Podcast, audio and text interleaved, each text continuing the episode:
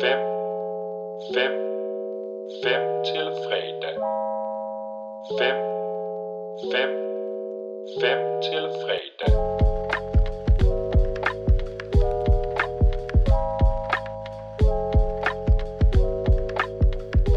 Spørger dig, have you ever been dragged to the sidewalk and beaten till you pissed blood? Hvad svarer du så, Joachim? Øh, umiddelbart nej. det kan være, at du bliver senere i aften. Vi ved ikke, hvor den her podcast kommer til at slutte i dag. Fordi grunden til at spørge om det, det er jo øh, ord, der bliver sagt af manden, ikonet, legenden, internetmimet. Vi skal nemlig snakke om øh, Nicolas Cage i dag. Og det skal vi altså her på Movie Podcast, hvor vi har en god gammeldags 5 til fredag på menuen. Det er faktisk ved at være lidt tid siden, vi har fat i sådan, er det ikke det? Jo, det er helt tilbage i Halloween, 31. oktober, da vi havde, da vi kårede vist nok movies fem bedste gyserfilm. Er det De sådan? fem bedste gyserfilm nogensinde. Ja, det er faktisk rigtigt. Ja. Har vi simpelthen ikke lavet en top 5 siden? Nej, men vi havde jo selvfølgelig også et par, der blev aflyst og sådan noget. Ja. Anyways, øh, podcasten i dag, den står i Nicolas Cages tegn, fordi han er jo altså en mand, der øh, laver store armbevægelser. Og ham skal vi simpelthen kigge øh, lidt nærmere på i dag. Men først og fremmest, Joachim, hvem er det, lytterne de sidder derude og har i ørerne? Jamen, øh, blandt andet dig, men først og fremmest mig, ikke? Ja. det er altid først dig. Ja, altid først mig. Jeg er Joachim Jelle. Jeg er filmskribent og podcastredaktør på Movie Ja, ja. det er Mikkel Abel over på den anden side yes. her, streamingredaktør inde på movie.dk, og sammen med dig, podcastredaktør, medvært, det hele. Vi bliver bare ved med at give os selv titler. Det er jo ligesom sådan nogle, sådan nogle soldater, øh, jeg forestiller mig sådan nogle militær øh, øh, hyldest, eller hvad hedder sådan nogle, man øh, putter på trøjen. Ikke? Medalje? Ja, medaljer, sådan Medal of Honor. Ikke? Vi bliver bare ved med at putte podcast-medaljer, kan vi bare blive ved med at putte på os selv, når vi vil have nye titler. Det er jo meget fint, når man Purple selv skal heart. stå for det hele. Hvad, øh, Nicolas Cage står på programmet, men hvad har vi lavet siden sidst, Joachim? Hvad har vi lavet? Vi har anmeldt en hel masse, føler jeg. Jeg føler, at vi har snakket om utroligt mange aktuelle øh, film og, og tv-serier. Jeg er stadigvæk høj på uh, Nightmare Alley blandt andet, mm. og jeg har endnu ikke fået set Archive 81. Men hvis man øh, har lyst til at blive klogere på dem, så kan man jo hoppe tilbage til vores øh, sidste episode, hvor vi ja, anmelder en del øh, tv-serier og film. da i dag er dagen, hvorpå at, øh, at Severance kommer. Er det ikke der, hvor første afsnit eller de første par afsnit Jeg tror først, det er den 18. februar. Først den 18. Nå, men det er i hvert fald snart. Om ja. en håndfuld dage, så kan folk faktisk få lov til at se det. Og jeg, og jeg er stadig, stadig lidt i tvivl om, øh, jeg gav den jo fire store stjerner, jeg er stadig ja. lidt i tvivl om, om det egentlig skulle have været en femmer. Det kan godt være, det var det kan godt være, det skulle være det, men det, det er lige meget. Stjernerne er givet i hvert fald, så det er for sent det det. at ændre nu. Det, det. det kan man i hvert fald hoppe tilbage og høre i vores uh, seneste standard-episode. Og så havde vi også det der krystalkugle kig på 2022. Øh, en overraskende vildt populær episode. Ja, ja. Hvad sker der lige for det? Folk de vil bare gerne vide, hvad de skal gå og se frem til her ja. i uh, det kommende år. Det er jo bare dejligt. Men i dag, der kan man altså glæde sig til, at det skal handle om Nicolas Cage. Joachim, kan du ikke lige forklare mig og lytterne lidt om, sådan, hvem er Nicolas Cage? Hvorfor skal vi overhovedet snakke om Nicolas Cage først og fremmest? Jamen først og fremmest skal vi snakke om ham, fordi at øh, han snarligt er aktuel med en ny film, der hedder Pæg Gris. Gris. Mærke, ja. jeg, jeg, jeg vil ønske, at de har brugt den danske titel. Gris. Skal vi tage ind og se Gris? du kunne lave en double feature sammen med Gunda måske. Det kunne være wow. nu snakker vi. Så han er aktuel i den, og, og så er der jo altid det med Cage, at, øh, at jeg i løbet af de sidste mange år, jeg husker helt tilbage til Community TV-serien, så var der jo sådan en, er han gal eller genial, eller måske begge dele. Og så siden da er han blevet til det her kæmpe store ja, internetfænomen. Nogen vil måske sige meme, andre vil nok hylde ham som en gud. Ja. Så, så han forbliver evig aktuel også fordi han laver så mange film. Han har jo været i pengeproblemer, især sådan skatteproblemer, så, øh, så han, jeg er gået fra, at han øh, bliver nødt til at få nogle penge hjem, og det gør han igennem filmen. Jeg mener, i 2019 alene, så har han lavet, står der en krediteret som, med, med seks film inde på IMDb. Det er kun uh, Bruce Willis, der er mere uh, aktiv yes. Men ja, det er jo egentlig fedt, når, når man tænker på, sådan, hvordan mere og mere obskur Nicolas Cage er gået hen og blevet, så er det jo fantastisk, at vi stadigvæk snakker så meget om ham. Mm. I, dag, I dagens episode, der kommer vi altså til at snakke om Nicolas Cage. Vi kommer lige til at snakke lidt her i starten om, hvem er manden, hvad er vores forhold til ham, hvad, hvad går han og laver, hvem, hvem er han. Og så skal vi jo simpelthen have kåret en uh, top 5, som vi plejer at gøre. Så vi skal simpelthen kåre de fem bedste Nicolas Cage-film. Og, og så bare, må... er det bare os to, der har, har lavet en liste, eller hvad? Ja, men det, vi, vi plejer at have mest magt i den her podcast, men øh, når vi har brug for en top 5, så plejer vi lige at stikke uh, følehornene ud til vores uh, skønne kollegaer inde på Movie, fordi de har jo som regel også nogle holdninger til, hvad der er godt og skidt her, hvad end vi to egentlig står mm, og snakker om. Altså, de har fejlagtige holdninger, men de har nogle, vi bliver nødt til at tage med. Ikke? Det må vi se, når top 5 her den øh, udspiller sig. De, øh, de kære kollegaer, de har simpelthen budt ind med deres egen... Øh, man kan simpelthen lave en top 10 max, og så øh, har jeg jo min øh, fantastiske algoritmemaskine, som øh, kun jeg kender til og forstår. Så kommer den ud med det her regneark, hvor der står de fem bedste Nicolas Cage-film. Og så kan vi jo altid snakke om, er det den bedste film med Nicolas Cage? Er det den bedste Nicolas Cage-præstation? Det er jo op til ens egen fortolkning, men det øh, kommer vi nok mere ind på. Vi øh, kommer til at bevæge os ind igennem den her øh, top 5, som nu har udartet sig, og det får vi... Det bliver faktisk ikke kun mig og dig, Joachim, sådan helt i dag. Det er kun os to, der står i øh, studiet og optager og snakker. Sådan, sådan er det jo helst åbenbart, selvom vi snart har brug for noget selskab. Men øh, vores kollega Jarl Mengers Andersen, som jo er øh, jamen, selv erklæret, og måske også næsten officiel, altså Nicolas Cage super ekspert. Ja. Jeg tror ikke, øh, følger man Jarl inde på Letterboxd, så tror jeg faktisk ikke, der er den Nicolas Cage-film, han ikke har set. han, øh, jeg tror, han lavede sådan en challenge, hvor han simpelthen skulle se alle Nicolas Cage-film på et år eller sådan noget. Jarl, han har i hvert fald rigtig godt styr på øh, Nicolas Cage, og hvad han er for en type øh, sådan skuespiller. Vi skal snakke lidt om den her, ja, er han gal eller genial, det her øh, Cage Rage-fænomen. Og så øh, kommer Jarl også til at byde ind med et par ord omkring de film, vi nu kommer til at snakke om. Så man kan altså øh, se frem til nogle sådan lækre små øh, segmenter, hvor Jarl lige kommer med sin ekspertise øh, omkring Nicolas Cage. Og så slutter vi jo altså af med... But wait, there's more. Ja, som om I ikke fik nok for podcastpengene, så får I altså meget mere, fordi til sidst, så har vi simpelthen en lækker anmeldelse af Pig, som jo altså har øh, biografpremiere her den 17. februar. Faktisk ret fedt, vi kommer til at se sådan en film i biografen. Det har jeg alligevel ikke regnet Mm. med. Jeg mener, vi blev snydt, snydt for Mandy i sin tid. Gjorde vi ikke det? Det kan godt passe. Jeg tror, jeg sov lidt på, på Mandy, Og du var en af dem, der var for sent til festen. tror jeg. Vi skal i hvert fald have en anmeldelse på uh, Apic på bordet. Og der får vi faktisk også lidt hjælp. Vores uh, anden kære kollega, Johan Albrechtsen, som vi altså også har haft med før på Movie Podcast, han uh, har jo interviewet uh, instruktøren Michael Sarnowski, og han uh, havde da også lige en top 5 over hans yndlings Nicolas Cage-film, så dem skal vi også lige uh, kigge lidt nærmere på. Så Joachim, noget du skal have lettet for brystet, inden vi går i gang. Skal du sige et eller andet om The West Wing, eller... Nej, I'm all good, man. Ja, det er dejligt. Så jeg håber jeg, du er klar på at rage ud sammen med Cage, fordi så kaster vi os altså ud i det.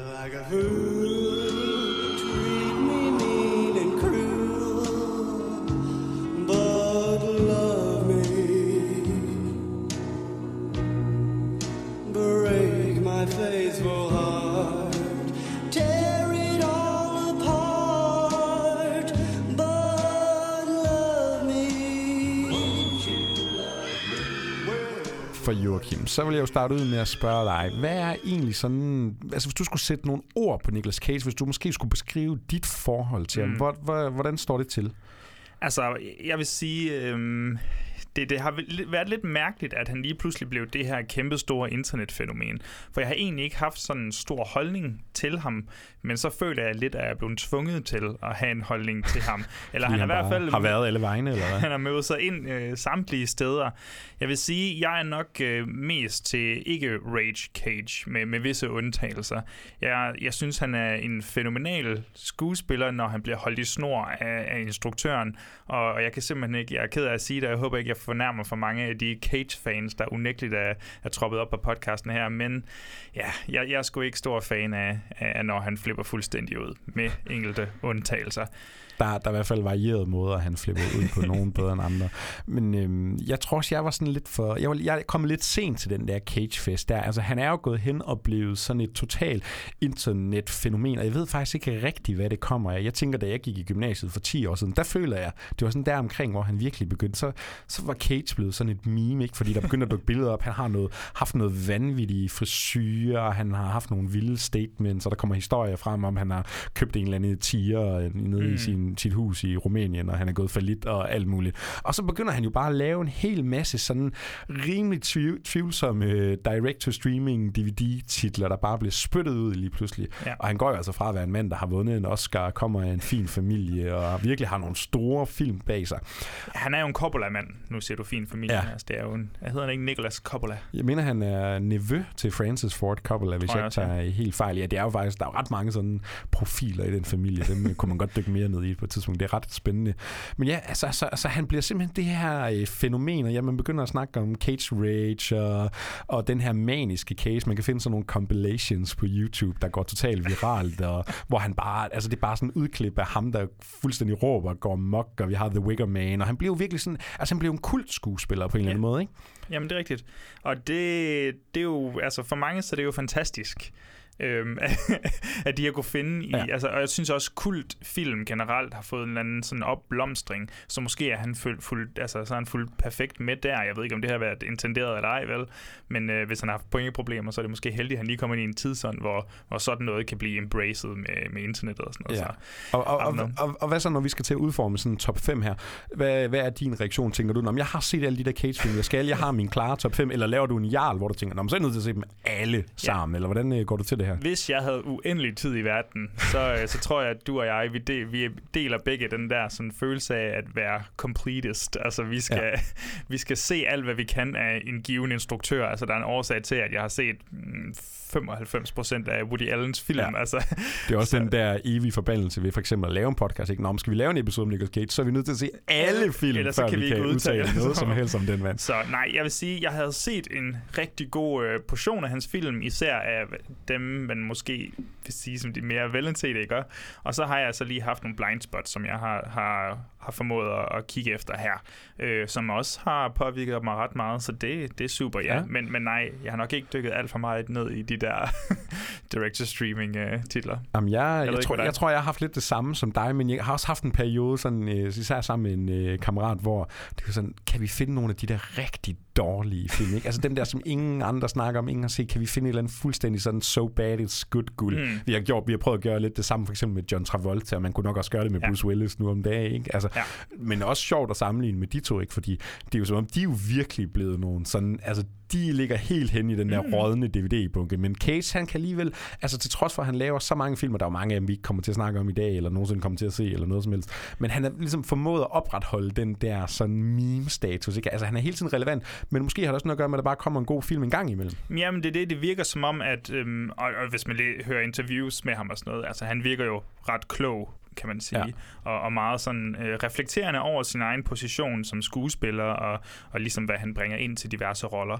Øh, men, men 100%, altså jeg tror, at han er klog nok, og ikke mindst god nok til at vide, at, øh, at en gang imellem, så bliver man nok nødt til at, at fodre det der kunstneriske bæst med en, øh, med en gris eller et eller andet.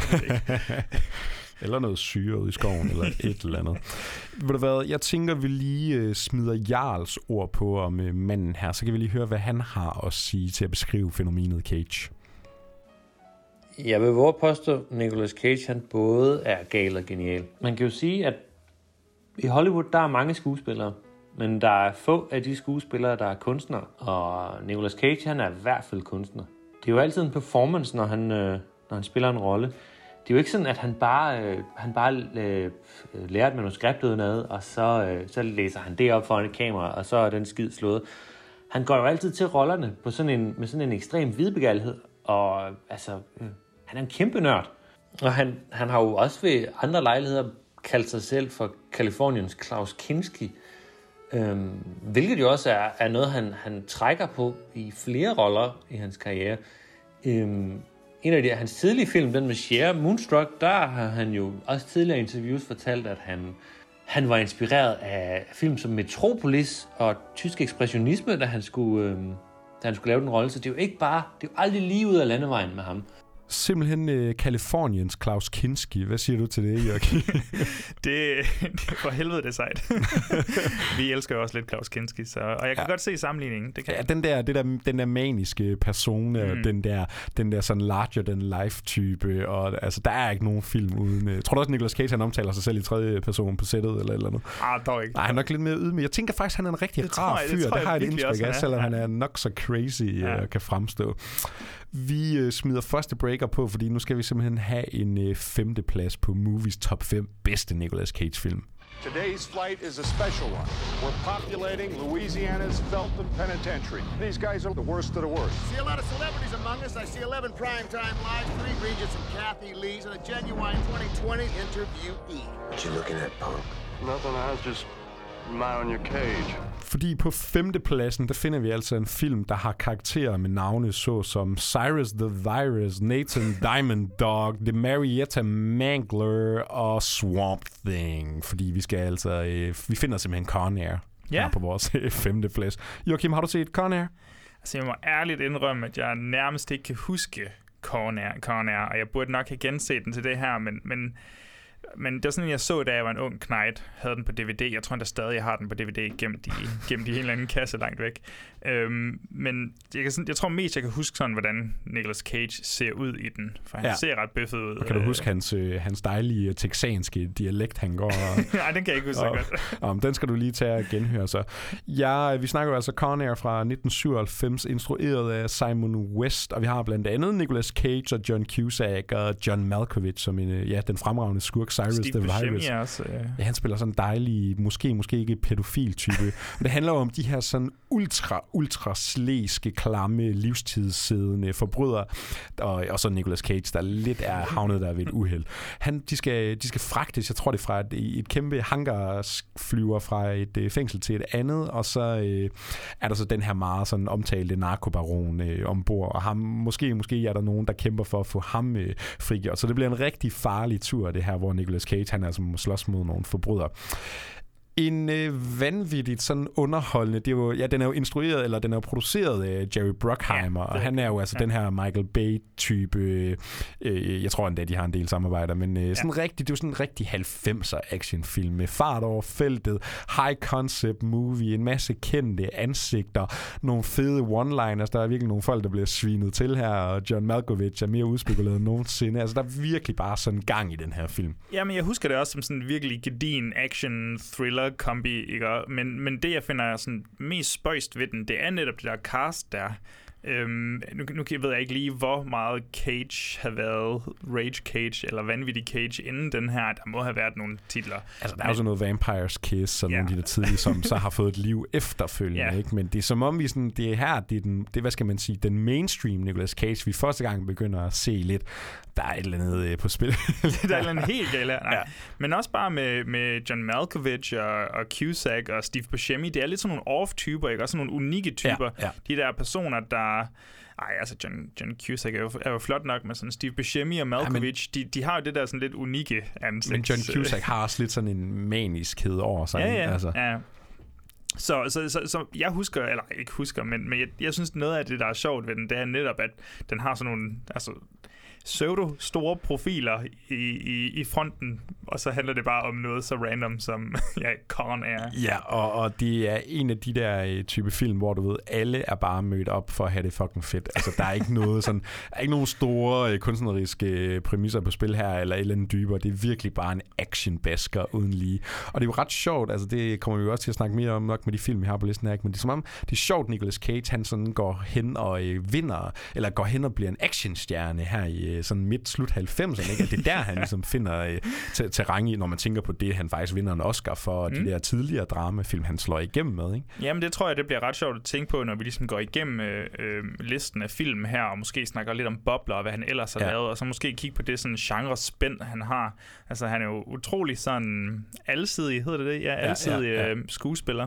Så ja, det bliver jeg, spændende. Jeg vil sige, øh, for at starte ud her, det er rigtig interessant, at Conair får en femte plads, fordi så rejser spørgsmålet sig jo virkelig om, er det fordi, det er en skide underholdende, sjov øh, film med Nicolas Mhm. Cage, eller er der virkelig nogle af vores kollegaer, der synes, Nicolas Cage, han spiller så fænomenalt godt i den her film, at han brænder igennem skærmen? Fordi jeg vil jo våge at påstå, til trods for, at jeg nok har den i min top 10 år bedste Nicolas Cage-film, så vil jeg våge at påstå, at det er nok en af hans dårligste præstationer, fordi den her texanske dialekt, Ja, ja, ja. altså den er umulig at tage seriøst. Altså han er så åndssvag, den her film. Den er så fløde, altså hans karakter er simpelthen så flødeagtig i forhold til hans lille datter og kone, han skal hjem og se og sådan noget. Ikke? Altså, det er så ringe, men den er skide underlig. Jeg bliver aldrig træt af at se den. Nå, men du anbefaler eller anbefaler ikke et gensyn til mig på et eller andet tidspunkt? Du skal så meget have et gensyn. Okay. Jeg, jeg vil meget gerne være med. Jeg elsker Okay, at se den film, men om det er... ja, om, Er den bedre end Simon Wests uh, Tomb Raider 2? Spørger du virkelig om det? Det er mesterværk, Two Minutes Cradle to the Grave, eller hvad det hedder. Fra uh, Con Air, så hopper vi videre til en fjerde plads. Secrets have a way of coming back to haunt you. There's a hostage situation on Alcatraz. Hostage. 81 tourists. The Rock's a tourist attraction. The one you train to defend you becomes your greatest threat. A battery of VX gas rockets is presently deployed to deliver a highly lethal strike on the population of the San Francisco Bay Area. And the one you abandon becomes your only hope. You go talk to him. Me? Yeah. Hiya. I'm an agent with the uh, F- FBI. Og I'm Stanley fra Kubrick. øh, vores femte plads, Con Air, så hopper vi altså til en fjerde plads. Og her øh, hopper vi lige et år tilbage, fordi der ligger simpelthen The Rock fra 1996. Og nu havde vi altså øh, Jerry Bruckheimer som producer på øh, Con Air, og min sanden om, øh, i hvert fald Michael Bay har instrueret The Rock, og Monique også Bruckheimer, han er Mon ikke. ombord som øh, producer. Det føler jeg har hørt, men... Øh, Joachim, det er lang tid siden, du har set Con Air, men hvordan står det så til med øh, The Rock? Ja, der tror jeg nærmest et, et halvt år siden, eller måske snart et år siden, jeg har set den.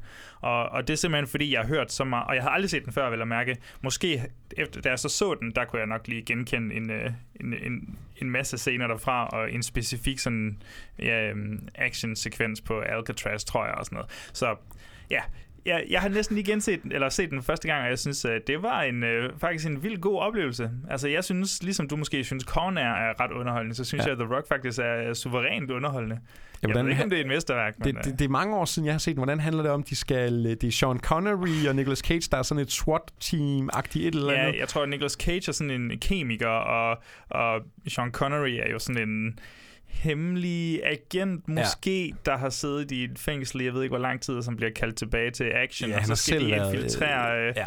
Alcatraz, hvor Ed Harris, sådan en militærmand, har... Und terrorist-type. Yes, han har nogle missiler og, og noget, noget giftstof af en eller anden art, han skal skyde ud mod jordkloden. Og nu må du... Øh, Eller nu San Francisco, for, for, forestiller mig. nu må du rette mig, hvis jeg tager fejl, men jeg husker det som om... Altså, den er jo sådan en skarp, øh, lidt skarpere kontrast til Con Air, ikke? Fordi der giver øh, Nicolas Cage sådan virkelig gas med hans Mm. mm. lange hår og texanske dialekt. Men jeg husker det som om, han er lidt mere sådan øh, low-key i den her. Han er lidt mere underspillet. Jeg vil sige, jeg husker det som, og så må folk selvfølgelig lige rette mig, hvis jeg er helt gal på den. Jeg føler i starten især, og så hen over midten, er han sådan rimelig afmålt, egentlig ret sådan nogenlunde ok, men, øh, men jeg tror, at frustrationerne kommer frem, jo mere og mere han skal samarbejde med, med Sean Connery, Ja. og, og jo mere, øh, hvad skal man sige, øh, jo mere spænding, der kommer på spil, mens de skal infiltrere Alcatraz. Og øhm, ja, jeg kan se her, det er Jerry Bruckheimer, der selvfølgelig også er ombord på, som producer. Så det giver mening, at der er masser af eksplosioner. Jeg, jeg har lyst til at se den film igen. Det er simpelthen, jeg kan huske, jeg lidt undervældet, undervældet for første gang, da jeg så den for 10 år siden. Jeg har simpelthen ikke øh, set den i siden. Jamen, men det altså, kan jeg, jeg, mærke, jeg, jeg vil gerne sgu anbefale den, fordi den, den har det der, altså når Michael Bay er bedst, ikke, og så er det jo det der, hvor man glæder sig til næste action set piece. Ja. Og man glæder sig til næste, og den har, altså den har hvad hedder sådan en masse kørselsscener, der virkelig er, er, sådan en masse bilscener, der er vanvittige, og, og nogle shootouts, der er fantastiske. Så jeg vil sige, den, den leverer på mange punkter. Ja. Og så Sean Connery, der bare er magnetisk. Altså nu ved jeg godt, det handler om Cage, men Ja. for helvede Sean Connery, altså. Ja, og øh, Jarl han kommenterer jo på, at øh, der måske er en James Bond-forbindelse her. Der går i hvert fald nogle rygter. Det kan Ja. vi lige prøve at høre lidt nærmere om. The Rock. Altså, jeg elsker The Rock. Hvem elsker ikke The Rock? Det er en fremragende film. Men en af de ting, jeg synes er fedest ved The Rock, udover selve filmen, det er det her vedholdende rygte om, at det faktisk er en James Bond-film. Altså, at øh, Sean Connerys rolle, John Mason, i virkeligheden er James Bond. Nå, det lyder måske, det lyder måske langt ude, men altså, der er jo flere ting, der peger i den retning. Øhm, blandt andet, at de i filmen snakker om, at øh, Mason var sendt til Alcatraz i 1962. Og det passer jo cirka med, at det kunne være efter handlingerne i Dr. No. Og så skal vi heller ikke glemme, at øh, John Mason jo også er øh, trænet fra den øh, britiske efterretningstjeneste, uden egentlig at udpensle præcis hvor og hvordan. Så hans baggrundshistorie kender man ikke. Øhm, det er en, øh, det er måske en lidt langt ud teori, men altså, det er en, en teori, der gør en fremragende film endnu bedre, hvis man ser den med de øjne på. Køber du Sean Connery som en, øh, hvad skal vi sige, en pensioneret James Bond, der nu laver kub øh, sammen med Nicolas Cage? Jeg ved ikke, om det er intenderet, men jeg kan egentlig godt lide teorien. Det kan godt være, at jeg abonnerer lidt på den. Det ved jeg sgu ikke. Jeg tror, jeg skal igen se The Rock, og så øh, have i hovedet, at det måske, måske ikke er en James Bond-film, vi har med at gøre her. Er instrueret af Michael Bay. Det kan jo også et eller andet. Joachim, hvis du ikke har mere, du skal have sagt om The Rock, så synes jeg lige, vi skal prøve at snakke lidt om den maniske Cage, inden vi fortsætter vores top 5 her. Am I a fucking retard, man? Am I a fucking retard? Oh! I know what this is. You're trying to snub me out because of this lazy little man you need around. Well, vive la fucking France, man! Ah! Someone's trying to kill me, man! Oh, you fucking hangers! It never just goes away. The goddamn contract is somewhere in the goddamn fucking files! Fuck! Fucking fucker's Fuck! Fuck you! Fuck you! Fuck you! Fuck Mexico! Horseshit. For Joachim, vi kan jo snakke lidt om øh, Nicolas Cage som det her... Øh, jamen, vi kan jo tage ham lidt som det her meme-fænomen, ikke? Det, jeg starter det med The Wicker Man. Er det der, hvor det sådan går op for verden, at den her mand, han er jo spillerravne sindssygt foran et kamera? Altså, det vil give god mening jo, fordi selvom jeg ikke har set filmen i dens helhed, så har jeg altså set mange af de her freakouts, han har, og Not the Bees, og whatever the fuck. Ja, altså, ja. Og, og det må næsten være med den, og ja, jeg kan godt forstå, hvorfor det er den, der ligesom øh, starter bølgen, fordi den er jo fuldstændig vanvittig. Og så, og så bliver den en evig debat jo, jamen er han reelt en god skuespiller? Var han en god skuespiller? Er han øh, fuldstændig tabt jordforbindelsen nu om dagen? Mm. Fordi hvis man nu går ind på hans filmografi, jamen så kigger du tilbage på alle de her 80'er 90'er titler. Det er jo virkelig nogle hotte navne, han arbejder sammen med. Han vinder en Oscar for Leaving Las Vegas. Ikke? Altså, verden er Nicolas Cage, og vi lever bare i den. Ikke? Han, han har det så godt på det her tidspunkt. Og så kommer han op igennem nullerne, øhm, hvor han begynder at lave sådan nogle lidt mere sådan blockbuster-agtige film. Ja, han arbejder- tjener pengene. Ja, Altså, det virkelig. gør han bliver virkelig. sådan en blockbuster-navn, ikke? Og, og laver netop også sådan nogle actionfilm her, som Con Air og The Rock, og, og begynder at lave sådan nogle National Treasure, mere sådan familievenlige, ja. ja. lidt eventyrlige film. Og så er det som om, han rammer en eller anden blokade. Jeg tænker, vi er sådan der i start 10'erne. Så, altså, jeg kan ikke nævne de første fem film, han har lavet der, fordi det begynder bare at være sådan nogle, og de hedder alle sammen sådan noget Revenge, eller øh, øh, Undoubtful, eller et eller andet. Altså, Ja, de, det er sådan nogle indtidssigende titler. Jeg tror meget af det kommer netop altså, i det, at, Øh, at han stod ind i de her pengeproblemer, ja. simpelthen, og han blev nødt til at, altså, hvad var det, han kæmpe gæld og sø, savs, hvad hedder det, søgsmål, og hvad der nu ellers Ja, er, det er og så skal med, han han tage en masse... fire huse øh, Ja, i ja. Rumænien. Ja, ja. Ja. Altså, fuldstændig grotesk. Øhm, ja, så begynder han at blive lidt mere kompleks som person, og det kan være, det afspejler sig i... Øh, Ja, han er jo også en mand, der har været gift og skilt 3-4 gange. Ja, Ja, ja. Så der er sådan, altså jeg, jeg, jeg, har sådan, jeg føler lidt for at sammenligne ham med Johnny Depp. Jeg føler, der er sådan lidt samme vibe der, ikke? Altså de går bare fra at være sådan nogle, de største af de, største. guys, ja. Og så lever de måske så vilde privatliv, at de bare ender i sådan et hul, hvor de er nødt til virkelig at tjene for føden. Og så har de lige sådan nogle små bump her og der, hvor de får noget oprejsning igen. Men så bliver der jo den her, det er jo sjovt, der er så med Nicolas Cage, og nu kan vi jo også sammenligne med, lad os sige, Bruce Willis, eller øh, John Travolta for den sags skyld, selvom vi måske lige er lidt ældre i, øh, i typerne her. Ikke? Men, men det er sjovt, det lige er Nicolas Cage, vi alle sammen bliver enige om. Der er et eller andet her. Der er et eller andet mm. dybt fascinerende omkring det her menneske. Og nu kan man sige sådan en som Jarl, hvorfor er det lige Nicolas Cage, han vælger? det er der genialiteten ligger. Det er ham, jeg skal se alle film med. Ja, det er fandme svært. Altså, jeg synes, det er du ved, dybt useriøst at sige, at han er du ved, hele tiden en god skuespiller. Altså, ja. jeg vil gerne, altså jeg medgiver, at, øh, at han er fantastisk, når han er fantastisk, men, men de der Crazy Cage-roller, dem alle sammen, hvis man bare sådan across the board, board siger, at Nå, men, jamen, han er et unikum, og han er en original, og derfor er, altså, derfor er hans præstationer gode. Altså, så begynder jeg ligesom, så bliver jeg distanceret, for jeg, får, jeg bliver mega distanceret, når jeg ser de der roller der. Det er som om, det, det tager mig direkte ud af filmen, og, og ja, bare distancerer mig så hårdt. Ja. Så. Og det er sådan lidt, du har lige lavet en god film. Hvorfor skal du nu lave otte rigtig dårlige ja. film, jeg ikke har nogen interesse i at se?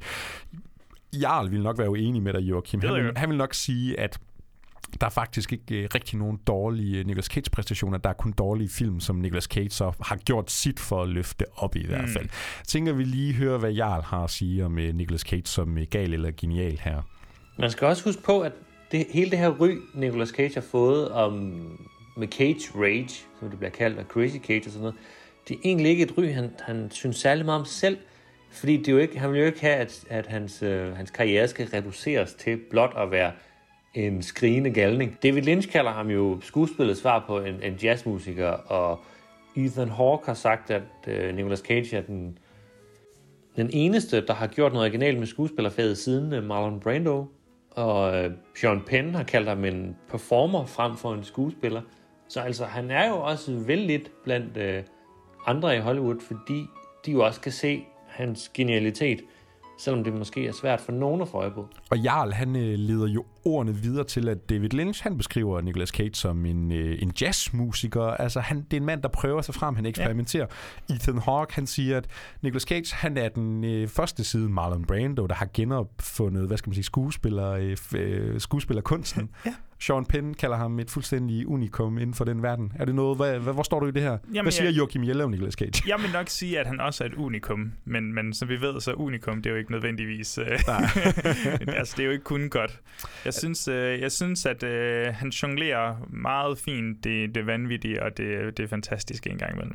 Jamen, jeg vil også sige det sådan, det er utroligt, hvor dårlig Nicolas Cage kan være, når man tænker Ja. ja. på, hvor god han også kan være. Ikke? Altså, Ja, det er helt... Altså, det er vildt, hvor bredt han spænder. Ja, det er sådan, altså flere af mine måske sådan, altså måske ikke all-time yndlingsfilm nødvendigvis, men der er så mange film, jeg elsker, hvor Nicolas Cage er med i.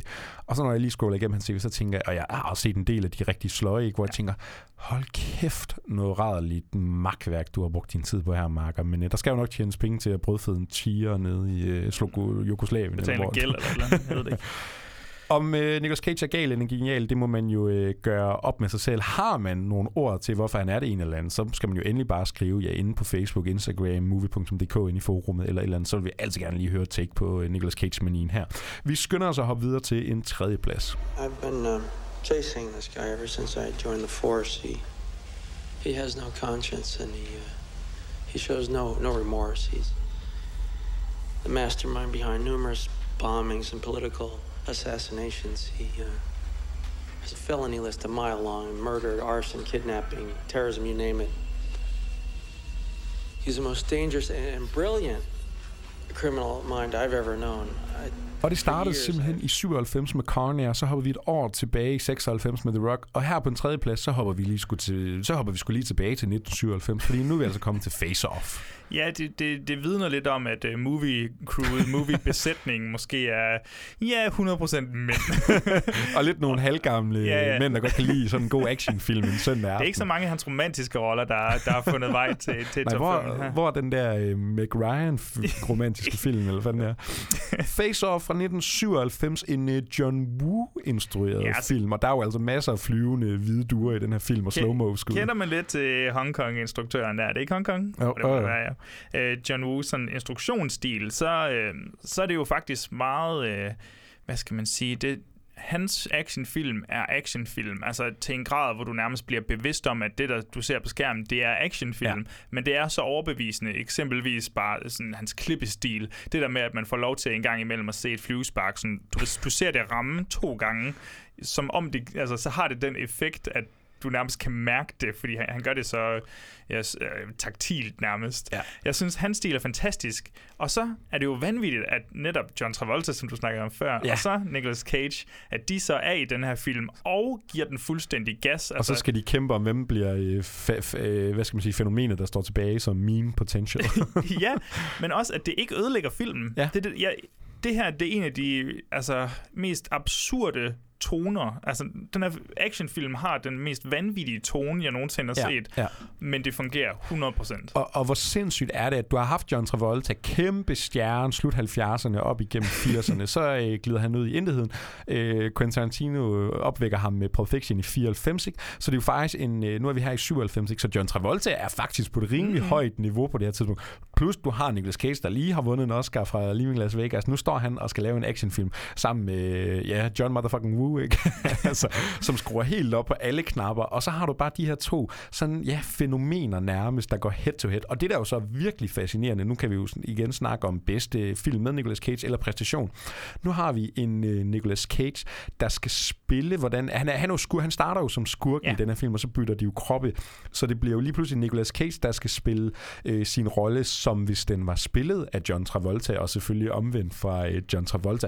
Og så er der jo sådan en øh, behind-the-scenes-historie om, de kunne faktisk ikke ret godt lide hinanden, så de begynder ligesom at op hinanden, hvem der sådan kan udstille hinanden mest. Altså, de prøver ligesom at spille hinanden mest sindssygt, og hvis man ser Face Off, så går det rimelig meget igennem. Ja, altså. ja, ja, ja.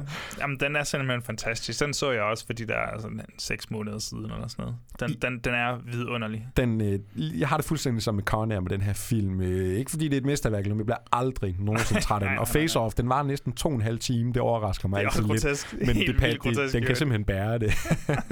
så alene scenen, hvor han vågner ind på hospitalet og finder ud af, at han har byttet kropning, skal bare begynde at pege mod alle. Fuck you! Eller bare, fuck you! I wanna take his face off.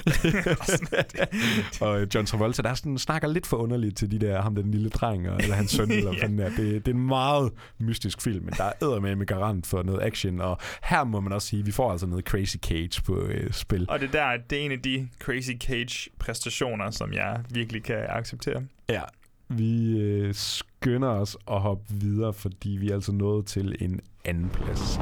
So what you gonna do with that thing? I'm going hunting. So what you hunting? It's crazy evil.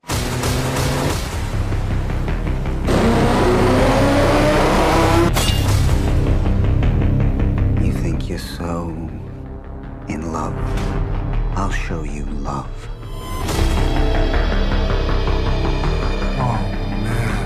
Man. What's wrong with you?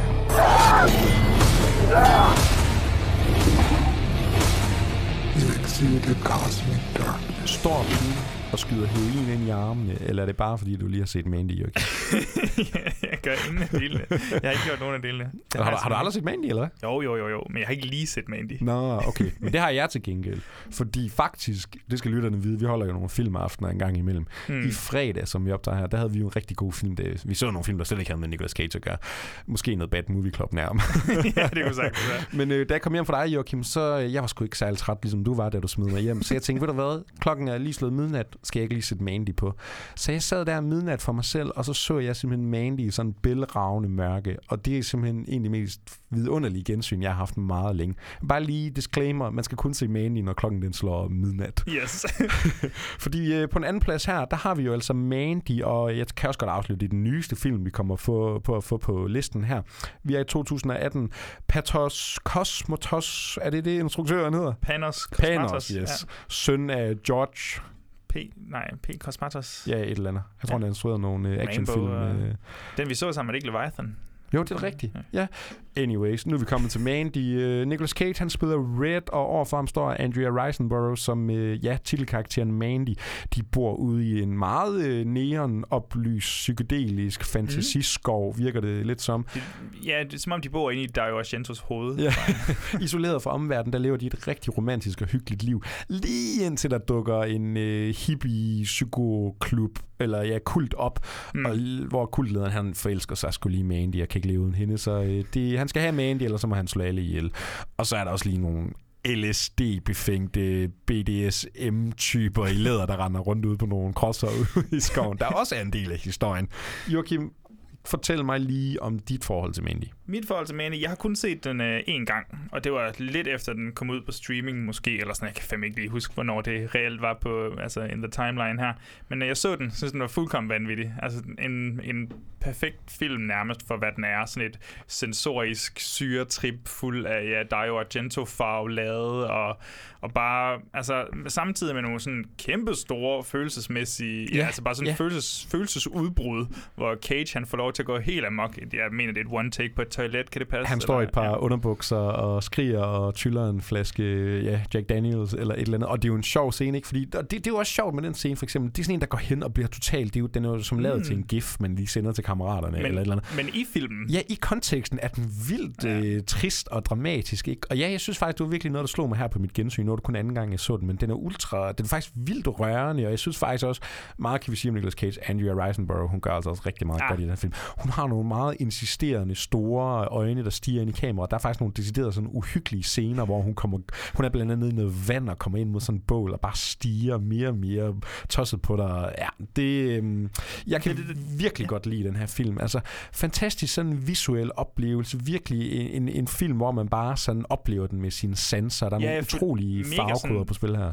bare sådan frontal angreb Ja. ja. på dig, og med de her surrealistiske ja, monster, skulle jeg til at sige, men, men det er jo egentlig bare sådan mennesker på en eller anden måde, eller hvad fanden er det nu Jamen, lige? det er jo som om, den foregår i sådan Ja. en alternativ, virkelig. Det er som om, den foregår i sådan et heavy metal fantasy-univers, ikke? Altså, der er virkelig Johan Johansson øh, Ja, har jo lavet er skruerne til. ja. Det er jo sådan noget drone-metal. Ja. Det er meget øh, sådan hjemsøgende musik, ikke? Og ja, virkelig, virkelig en, en fascinerende oplevelse og en fascinerende film. Og det er jo en af dem der, øh, de der film, hvor netop man bliver bevidst om, okay, Nicolas Cage, Holy altså, shit. han får jo virkelig et revival her, ikke? Fordi fuck man, han kan fandme lave skuespil lige pludselig, ikke? Og det er der, jeg også mener, at så kommer der, så er der en instruktør, der har sådan en, altså en unik vision, og ved, hvordan man skal bruge Cage, Ja. og Cosmatos, han er jo bare, altså, jeg ved ikke, hvad han har i pipeline, pi- pipeline, men det virker som om, at han har lavet den her film ud fra det standpunkt, at han måske aldrig kommer til at lave en film igen. altså, den er lavet øh, med så store kreative kræfter bag sig, at det er helt vanvittigt. Jamen, jeg kan huske, jeg tror, jeg tror kun den blev vist på Copenhagen Pix eller sådan noget. For jeg kan huske, jeg var simpelthen ved at græde snot over, at jeg ikke kunne få lov at se den her i biografen. Jeg var så spændt på at se, hvad den kunne. Men altså, selv hjemme på sit eget tv, om det er stort eller småt, der kan den altså gøre underværker. Og så bare lige huske at slukke lyset og, og, og måske skyde noget heroin. Joachim, det var simpelthen uh, Mandy. Nej, ved du hvad, jeg tænker, vi skulle sgu også lige have Jarls ord med her. Mandy er en, en fantastisk smuk film. Det er et syretrip, og det er en, det er en tragedie, og det er et actionbrag, og det er et angreb på alle dine sanser. Altså, jeg tror, Mandy, der, der er ikke særlig mange film som, som den, og det er jo nok også, fordi der ikke er særlig mange filminstruktører som Panos Cosmatos, der har lavet den. Jeg ved, det er en fortærsket kliché at bruge, men, men Mandy, det er sådan en film, som man ikke bare... Øh, den ser man ikke bare, den føler man. Og øh, ja, Jarl har jo helt ret. Et, øh, simpelthen, ja, et frontalt angreb på sanserne. Du skal ikke se den her film, du skal opleve den. Det synes jeg egentlig, han har meget ret i. Joachim, inden vi kommer til vores længe ventede førsteplads her, så tænker jeg lige, vi smider en breaker på, fordi så snakker vi lige lidt bobler og sådan de der film, der ikke kom med på top 5 her. What, what is that? What is that? What is it? Oh, no, not the beast! Not the beast! Ah! Oh, my eyes! My eyes! Ah! Ah! For Joachim, er der noget, du er ked af, der ikke er endt på vores øh, officielle movie top 5 over bedste Nicolas Cage-film her? Ja, det, det, det er jeg da. Har, har du gjort dig nogle opdagelser? Vi har jo, ja, har du lavet en, altså, så du en del film op til det her, eller havde du ligesom styr på dit Nicolas Cage? Jeg så et par, nogle stykker faktisk, ja. Nej, det vil jeg sige, det går selvfølgelig langt tilbage, fordi vi øh, havde jo egentlig planer om den her episode tilbage i december, så jeg skulle lige tænke lidt længere tilbage. jo, jeg har da set uh, lidt forskelligt. Øhm, vi kommer jo måske til at spoil noget, der så ikke ligger højere op på listen. Det håber jeg, at folk er, Ja, er vi har kun her. plads tilbage. Men jeg Det ved nu heller er. ikke, hvor mange der reelt havde regnet med, at Snake Eyes øh, havde, havde sig op på en førsteplads. Og måske alligevel. Det Det, været også, også meget en, øh, en, en action cage-agtig performance. Men, øh, men ja, det er Brian De Palmas uh, Snake Eyes fra 99, har jeg lyst til at sige. Ja. Nu har jeg ikke lige tjekket op på det. Øhm, og det er jo, det, det synes jeg er en sjov parring. Øh, De Palma og Cage sammen, fordi De Palma, han laver film, og så, altså med capital F. Og det er film, man nærmest bliver bevidst om, at det er film. Og jeg synes også på en eller anden måde, at Cage, han, hans tilgang til skuespil en gang imellem, ikke, kan godt være sådan, at nu laver jeg skuespil, eller altså, man kan blive vidst om, at han er i en film. Og igen, ligesom med, med Face Off, ikke helt i samme øh, sådan, ikke, ikke, ekscentriske grad, så, så synes jeg stadig, at Snake Eyes er sådan en, der, der har tonen et helt perfekt sted. Øh, trods et lidt øh, kluntet sådan sidste akt og sådan noget, men, ja. men den, film, den film er bare så stilistisk øh, selvsikker hele vejen Ja, igennem. og, og, og nu siger du selvsikker. Jeg elsker, hvor selvsikker Nicolas Cage karakter er i den rolle. Altså, han ejer bare hvert et rum, han træder ind i den Ja. film. Det er så fedt. Altså, der er så meget energi på den mand. Det kan jeg virkelig godt lide. Ja, men den, altså, hvis man har brug for lige at sådan, finde ud af, hvad er kameraarbejde i film, så skal man prøve at se, ja, generelt mere De Palma, men, men prøv at se Snake Eyes, og hvordan han bruger kameraet, især i de sådan, åbningsscenerne. Ja. Ja. Jeg, øh, Jeg har øh, to film, som jeg tror mange vil regne som nogle af de absolut bedste Nicolas Cage-film, men øh, åbenbart ikke nok til øh, Movie Crew, til at de kunne finde vejen på vores top 5. Den første, vi har, det er Adaptation af Charlie Kaufman, også kendt som Orchidee-tyven. Har du forhold til den, Joachim? Jamen, jeg tror faktisk, jeg havde den på min første plads. Jamen, det har jeg faktisk også selv. En øh, fantastisk film. Faktisk i chok over, at den ikke har øh, Jamen, fundet jeg er vej. fuldstændig forbløffet over, at den ikke ligger højere op. Han har endda en dobbeltrolle, og det er ikke sådan en Eddie Murphy i, i whatever the fuck it's called, Big Mama's House, eller hvad det hedder, hvor han spiller flere personer. Altså, det er... Nej, det er Martin Lawrence, skal vi så lige Nå, få styr ja, undskyld. er det Norbit, du tænker på? Norbit, okay, ja. Ej, jeg kan godt se, der er kæmpe forskel på de så. øh. Mit Martin, jeg er jo den eneste Martin Lawrence-fan, så jeg i Danmark. men så, øhm, men han spiller jo så de virkelige brødre, Donald og Charlie Kaufman, ja. eller hvad? Ja. Charlie Kaufman går fuldstændig meta på os, som han jo altid gør. Det handler om en screenwriter, der skriver film, og filmen kommenterer aktivt på, hvordan man skriver en film, og hvordan skal mm. den slutte i tredje akt, og alt det her. Har blandt andet Ryan, øh, Brian Cox, som, hvad hedder han, øh, McAfee, Og- Robert McKee, Ja, ham her manuskriptguruen, der siger, don't use voiceover, og så alt det der, ikke? Og så gør filmen jo selvfølgelig det det ja. hele, ikke? En af de der film, hvor jeg vil sige, her spiller Nicolas Cage eddermame skuespil. Ikke? Det er virkelig her, han beviser, at han er en formidabel skuespiller. Og hans commitment til roller bare, altså alt det, det har taget for at skulle spille den her, hvor han har startet ud med McDonald den ene dag, og så har han optaget det hele på den dag, og så får han et earpiece, earpiece ind i øret, og så, så tager han lige den anden rolle øh, samtidig. Altså, det er jo... Ja, det er altså method Det er jo acting. hårdt. Det er jo hårdt, også fordi, at det netop er nogle gode roller. Altså, det er nogle solide præstationer, og man fanger sådan kompleksiteterne, nuancerne og kontrasterne ikke mindst, men de her to virkelig skråstreg fiktive Ja, brødre, ja, altså, ja. de blev vandt de begge manuskriptet, eller blev, ja, de vandt måske begge, Ja, det tror jeg. men, men Donald findes jo ikke i virkeligheden, skal folk jo huske på, men han blev stadig nomineret, og det var jo the greatest trick uh, ja, det er virkelig... Charlie Kaufman ever pulled. Så, så troede man ikke, han kunne blive mere meta, men så laver han lige nogle, nogle andre film, så blev han så det alligevel. En, en anden fantastisk film, som jeg faktisk har lyst til at græde snot over, ikke er i vores top 5, det er simpelthen øh, David Lynch, Wild at Heart, ja. Vilde Hjerter. Den, det er noget med, du ikke har set den. Jeg har simpelthen ikke fået den set endnu. Fordi jeg er jo sikker Svært på, at hvis du havde set den, så var den jo nok øh, endt i vores top 5. Der tror jeg, der var sket nogle drastiske ændringer, forhåbentlig. I'm sorry. Det er jo i hvert fald uh, David Lynch. Jeg tror, Jarl han kaldte uh, Laura, Laura Dern som sådan lidt den kvindelige Nicolas Cage. Det, jeg tror, uh, det skal forstås på den måde, at Laura Dern også bare har et vildt uh, range. Ja, altså, hun, er, hun har po- potentiale til vanvid. ja, og så tror jeg, der, jeg kan godt se lidt i det der med, at hun kan være så ultra sød og bedårende, men hun kan også være så iskold og manisk. Og sådan, altså, i, I hvert fald øh, en øh, fantastisk parring mellem øh, Nicolas Cage og Laura Dern, og Nicolas Cage med verdens fedeste navn, Sailor Moon hedder han. Jamen, det er også og så er det jo sådan en øh, Wizard of Oz pastiche øh, roadtrip igennem Amerika, og Willem Dafoe, der dukker op som verdens grimmeste Bobby Peru en film, jeg havde lidt svært med første gang, jeg så den. Altså, den er simpelthen så vanvittig i sin energi, og den har jo bare alle de her David Lynch weirdness over sig, man ikke helt måske fanger første gang. Genser den, bliver fuldstændig blæst bagover, og jeg tror helt seriøst, hvis jeg lige får den genset på gang, så kunne det godt blive en af mine all-time favorite film, altså fordi mm. den er bare vanvittig. så skal jeg virkelig, øh, virkelig have set den.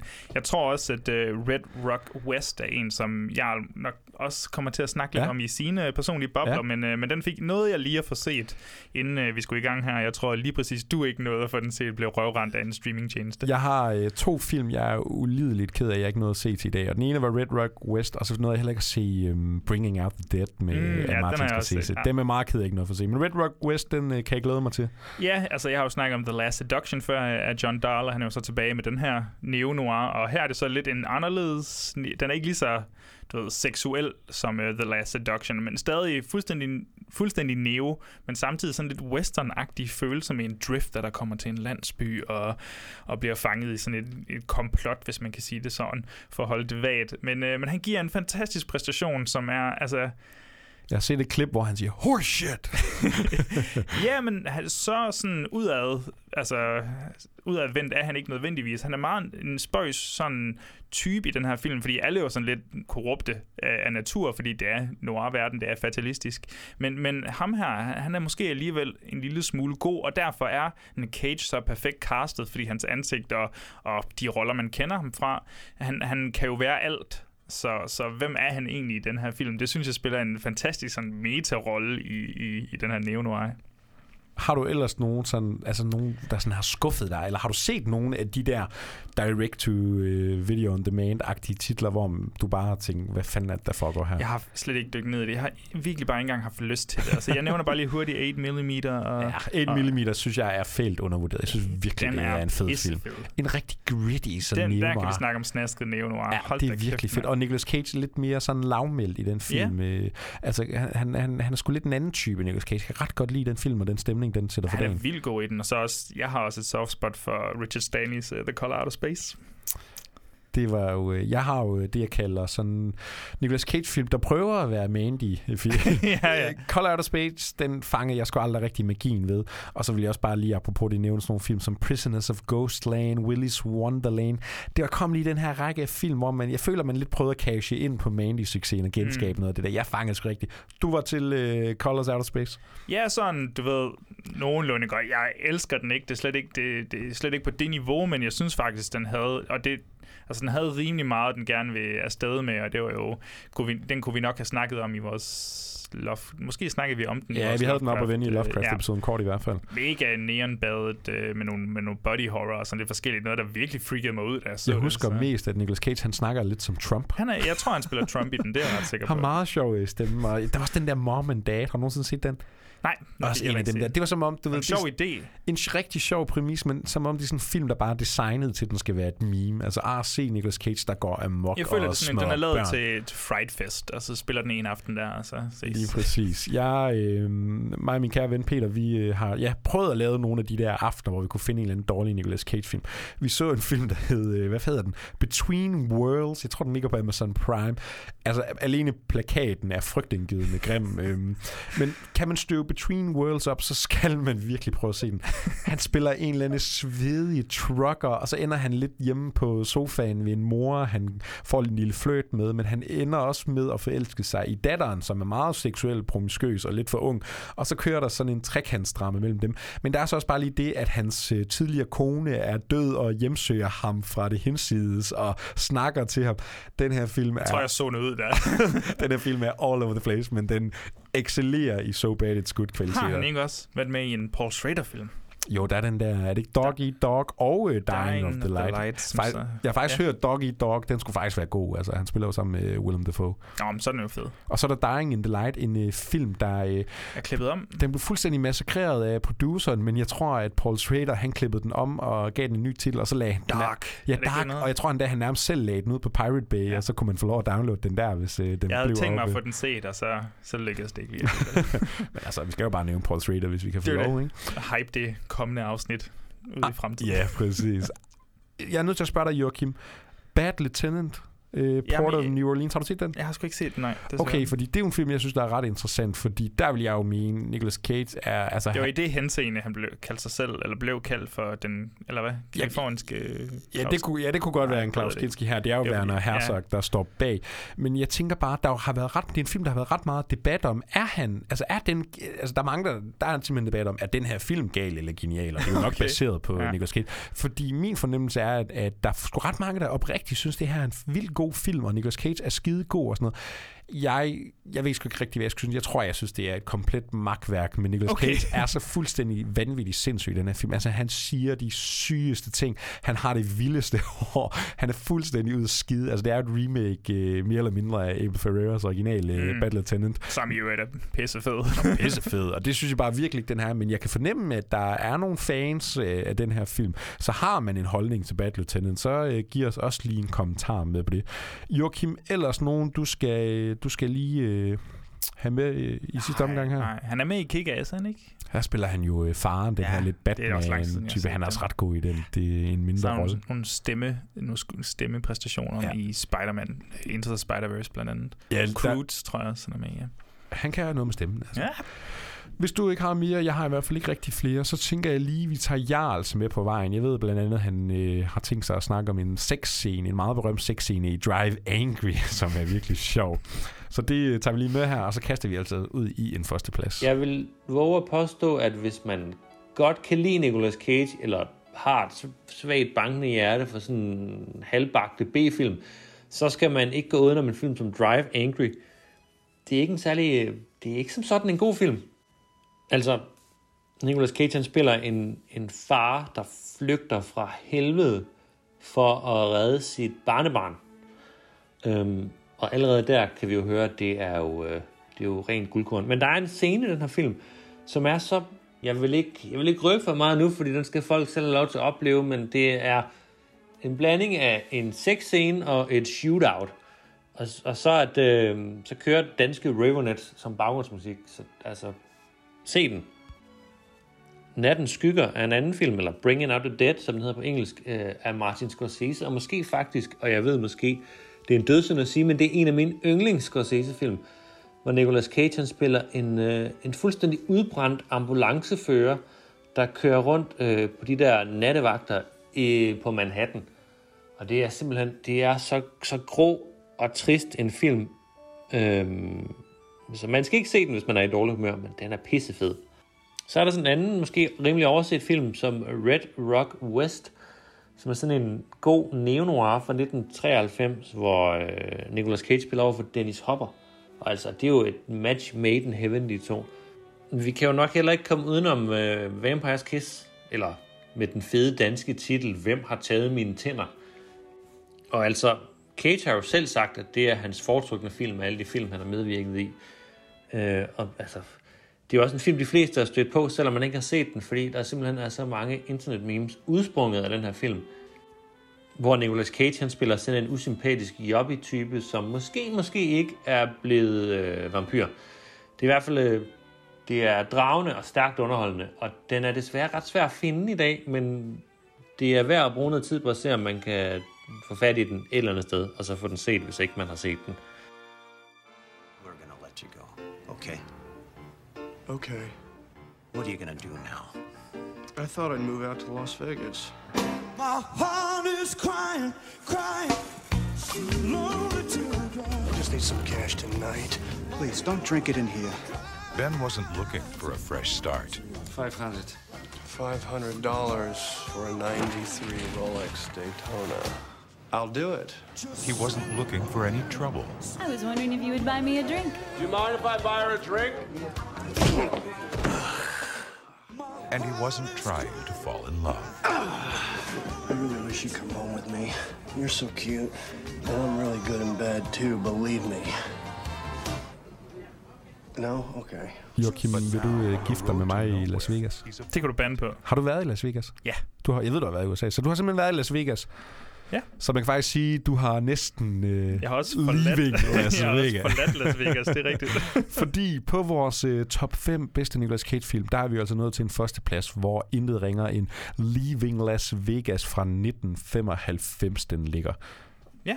Jamen, den er, den, det var en af dem, jeg så op til øh, podcasten her som forberedelse. En, jeg har hørt meget godt om, og også en, jeg har hørt, var sådan... Altså, selve filmen, ikke, ikke Cage øh, i og for sig, men filmen i sig selv var rimelig meget... Øh, virkelig prøvet at, at, at, hvad hedder det, sådan hammer home dens pointe, sådan virkelig gå i kødet på, på den her alkoholiker-tematik, den kører igennem med. Ja, jeg synes, den var vildt fascinerende, og, i, og det er nærmest, øh, jo, udover musikken, så er det skuespillet, man, øh, man holder øje med her. Det er jo Nicolas Cage og så Elizabeth Shue i en fænomenal rolle, og jeg synes næsten, hun overskærer ja. ham. Altså. Jeg så den også i min øh, research til podcasten her. Jeg vil faktisk også sige, at det var faktisk mere Elizabeth Shue, Ja. der rammer mig i den film, end Nicolas Cage.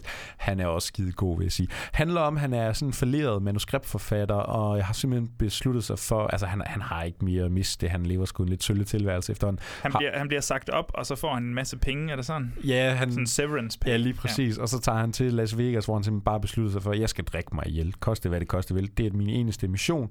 Møder Elizabeth Shue, der spiller en, øh, en øh, sådan call girl, prostitueret, og de danner en lidt øh, sjov romance, eller ja, sjov er nok så meget sagt. Der er ikke meget grine af i den her film. Nej, nej, fandme nej. De, danner en, de finder jo noget, ja, de finder en kærlighed i hinanden i de her to meget tabte, fortabte mennesker. Men, og ja, hendes arbejde handler jo om sex, hvor han så ikke rigtig kan have sex på grund af hans situation. Ja. Øh, og han siger de mest brutale ord til hende, sådan, hvis du nogensinde beder mig om at drikke, så er vi to færdige. Ja, det er det eneste, du aldrig og man kan bare se, hvordan det tager på hende igennem hele filmen. Ja, og det er en pisse, pisse hård, altså sådan en romantisk film. Altså det er virkelig en af de sådan ondeste i forhold til sådan at knuse kærligheden. Altså fordi de, de bliver oprigtigt forelsket i hinanden. Især Elizabeth Shue finder virkelig noget tryghed og nærvær i den her mand, som er så langt ud af skide, at man ikke fatter det. Og så, øh, ja, så går det bare... Altså, det er bare en af de der lidelser. Det er virkelig bare en lidelsesfilm. Den har jo en af de mest fænomenale scener, jeg nogensinde har set, og det, det er ikke kun fordi, der er en nøgen person med i scenen. Det er faktisk mere det, der kommer efter den nøgne person hælder whisky ud over sig selv. og øh, hvad der så sker efter den scene ved den der lille pool på det motel, de Ja, bor ja, på. ja. Det, altså, jeg tænker på den scene, jeg ved ikke hvor ofte, fordi jeg synes, det er så hjerteknusende og, og fucking brutalt. altså, det, det er så vanvittigt. Det og er så, virkelig en er det- trist, trist film. er det Sting, der har lavet musik til? Ja, Er det, sådan- der er meget sådan noget lidt... øh, Jeg, jeg kan huske, øh, sådan en af mine forbehold med den er, ja, det er, sådan, det er virkelig en skuespillers film, men jeg synes, øh, hvad hedder ham, øh, instruktøren? Er Mike det, Figgis. Mike Figgis, ja. Han, øh, jeg synes, filmsprog, det halter sgu lidt. Det er sgu sådan Ja, lidt... det er slet ikke med. Altså, den, den, det, det kan slet ikke leve op til det niveau af Nej, skuespil, det, det der er halter den sgu der. sådan lidt 90'er. Der er sådan lidt for meget wacky jazz og nogle lidt sådan grimme... Åh, det ligner sgu sådan lidt sådan noget MTV-agtigt noget. Jeg kan ikke helt beskrive det. Han øh, vandt en Oscar, Nicolas Cage, den øh, første og eneste Oscar, han har vundet i sin karriere. Han vandt altså over Anthony Hopkins fra Nixon og Sean Penn i Dead Man Walking, Richard Dreyfuss og, og en øh, vis italiener, jeg ikke vil udtale her.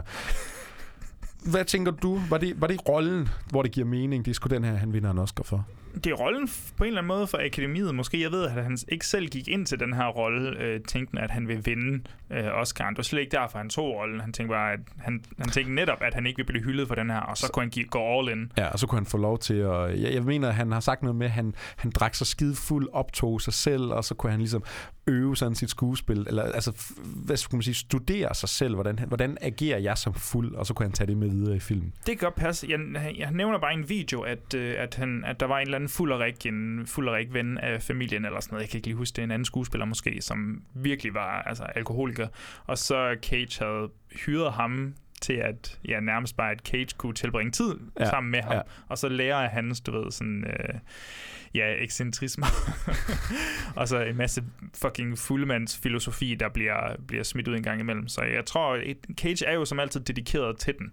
Øh, men, men på en eller anden måde, så retrospektivt, så synes jeg stadig, den virker meget øh, Oscar på en eller anden måde. Altså, Ja, det er en virkelig altså, sådan selvom han Oscar-film. ikke selv har regnet med det, så føler jeg, at den er meget Oscar. Ja, jeg synes, det giver god mening, at det er der, han vinder. Det ville sgu være mærkeligt, hvis det var Mandy, han vandt en uh, Oscar ja, ja, for, ja. selvom han på en eller anden måde... Jamen, skulle det være Adaptation, for eksempel? Ja, det er jo nok... den har jeg nok hellere Ja. ja. set, uh, hvis det endelig skulle være. Men jeg synes, Leaving Las Vegas virkelig en skuespillers film, og ja, det er jo næsten vildt faktisk, Elizabeth Shue, hun uh, står endnu mere klar tilbage, når ja. den film er færdig.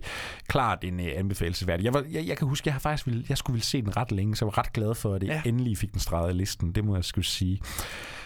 Det var simpelthen det, Joachim. Vores øh, top 5 her. Skal vi lige opremse den for god ordens skyld. Det var altså på en femte plads. Vi havde Conair 1997. På en fjerde plads fandt vi Michael Bay's The Rock fra 1996. Og det bliver bare ved med action, fordi på en tredje plads, der lå John Woo's Face Off. Så blev det lidt mere sløvt og langsomt, men ikke øh, mindre brutalt og, og, og voldsomt, fordi på vores anden plads, der var det altså Mandy fra 2018. Virkelig også en uh, kultfilm, må man sige. Den følger meget godt med Nicolas Cage image efterhånden. Og så sluttede vi på en første plads, Leaving Las Vegas. Måske nærmest den mest sådan klassiske Nicolas Cage-film. Ja, måske. Måske ikke. Vi har slet ikke øh, nævnt en film som Moonstruck. Nej, den ved jeg, det du, vi ikke. øh, Den var jeg rigtig glad ja. for. Det var du da også, tror jeg. Ja, jeg så den også Ja. ja. en research her. Øh. Men igen, Men det, husker det er man meget, mere, ja, end det, er man det, det er ikke så husker, meget hans film, udover at det, han ligesom Introduktionsscenen Cher. med hans hånd der, ja, den det er er fandme fed. fantastisk. det er mega fantastisk. Der har man nogle ret gode... Ja, og det skal også sige, Leaving Las Vegas, jeg mener, den har sådan en manisk Cage-scene, især hvor de er inde på casinoet, han flipper fuldstændig Ja, ned og det er smadrer det er et bord. det og, sådan noget. og det samme med, ja, Moonstruck, der er også noget manisk Cage. Men, men det, igen, det er Shares film 100%. 100%. Det, men 100%. det er også en fantastisk film til, til folk, der nu ikke har fået den scene. Jeg har sådan en ting med, jeg har sådan en teori omkring, du ved, Leonardo DiCaprio. I alle hans film, der kommer altid en scene, hvor han sådan skal råbe, du ved, ikke? Altså, hvor han sådan går amok. Jeg føler, det er lidt det samme med Nicolas Cage. Der skal være en scene, hvor han lige får et... Hvor han et ikke råber. hissifit. ja, hvor han ikke, jeg skal en scene, hvor han ikke.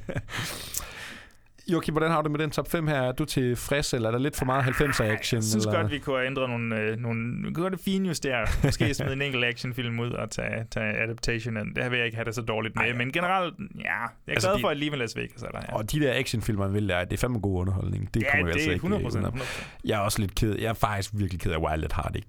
Det er jo min... Ja, den eller adaptation, det er altså... De må kæmpe om min første plads hos mig selv. Ved du hvad, en film? Har du set en film som Racing Arizona? Det er sgu da rigtigt, ja. Det Det er også- han faktisk lavet helt vildt Han er skide sjov Han er super god i den, ja. Har også noget vanvittigt hår endnu en gang, men øh, ja, en Coen-brødrene film. Jeg tror, det vi øh, kan konkludere er, at Nicolas Cage, altså, han er sgu både gal og genial i min verden i hvert fald. Det er utroligt, hvor mange sådan varierende typer film han har lavet, hvor mange sådan mestre han har arbejdet sammen med. Jeg skal i hvert fald hjem og se Bringing Out the Dead blandt andet. Ja.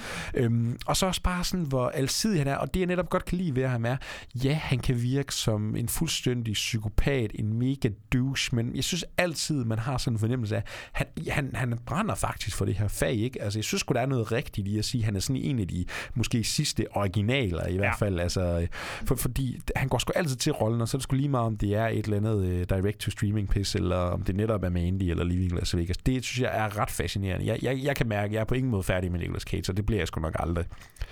Den er jeg med på. I'm looking for a truffle pig. Someone stole her.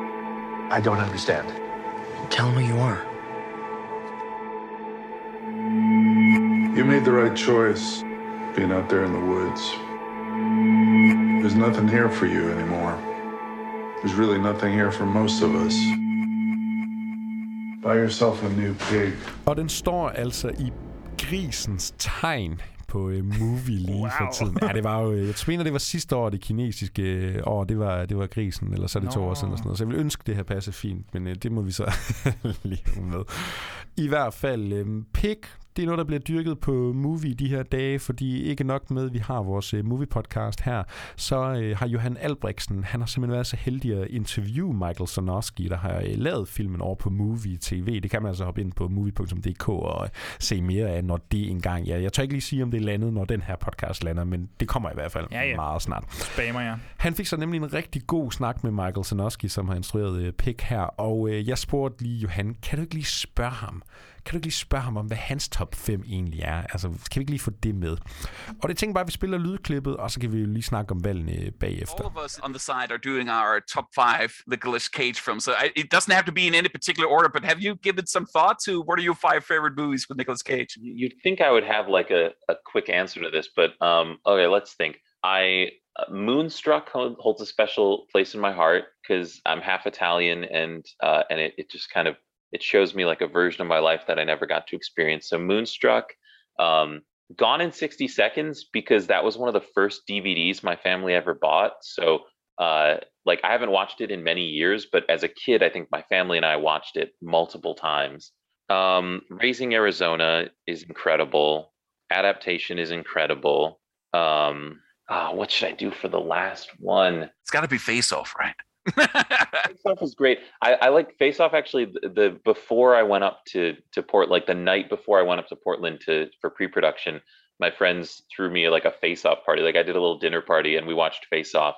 Uh, and and everything was peach themed because he he always talks about peaches. Oh yeah, you could eat a peach for hours. yeah. Um, I, I think for the last one, I will do. Oh, it's so hard. It's so hard.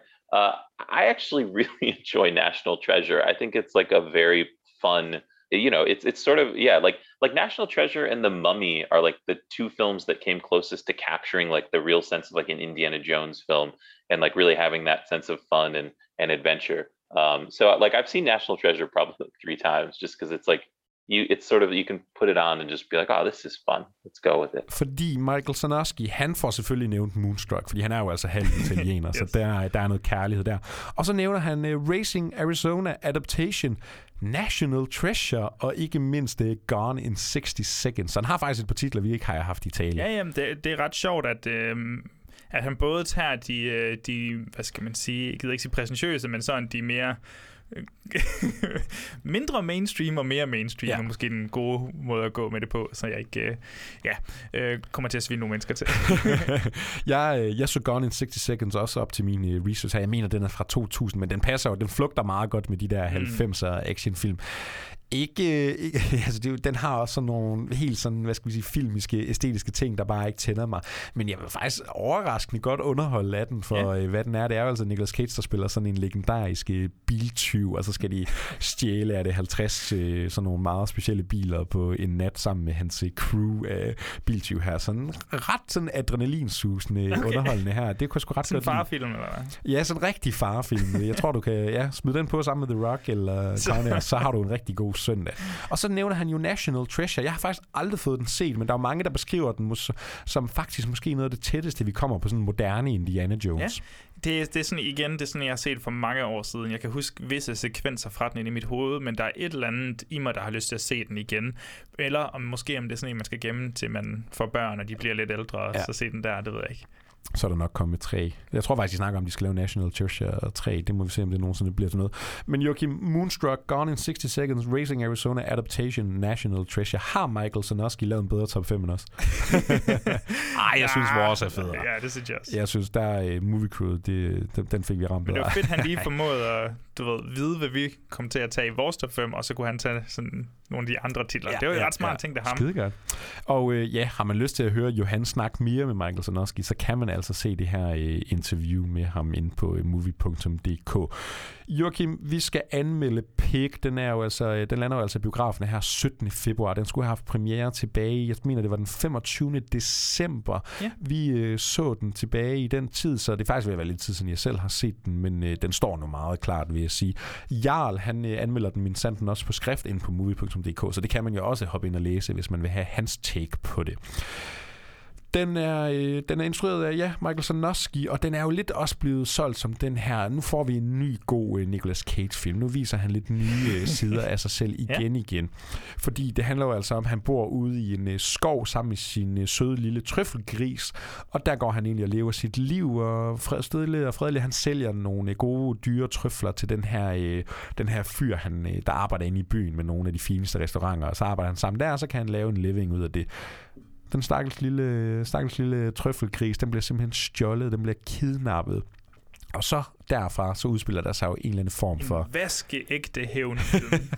Ja, fordi er det så en vaskeægte hævnfilm, vi har fat i her, Joachim? Jamen, det er det jo bare overhovedet ikke. Altså, I hvert fald ikke det, vi forventer med hævnfilm. At øh, de har været meget op i tiden med, med John Wick blandt andet, og, og Nobody, og der er sikkert også en masse andre titler derude. Øh, men, men den her, den er jo nærmest altså, strippet for al form for næsten al form for action. Der er selvfølgelig visse undtagelser. Og så kører den en helt anden vej, en meget mere menneskelig vej, en meget mere, mere kulinarisk vej.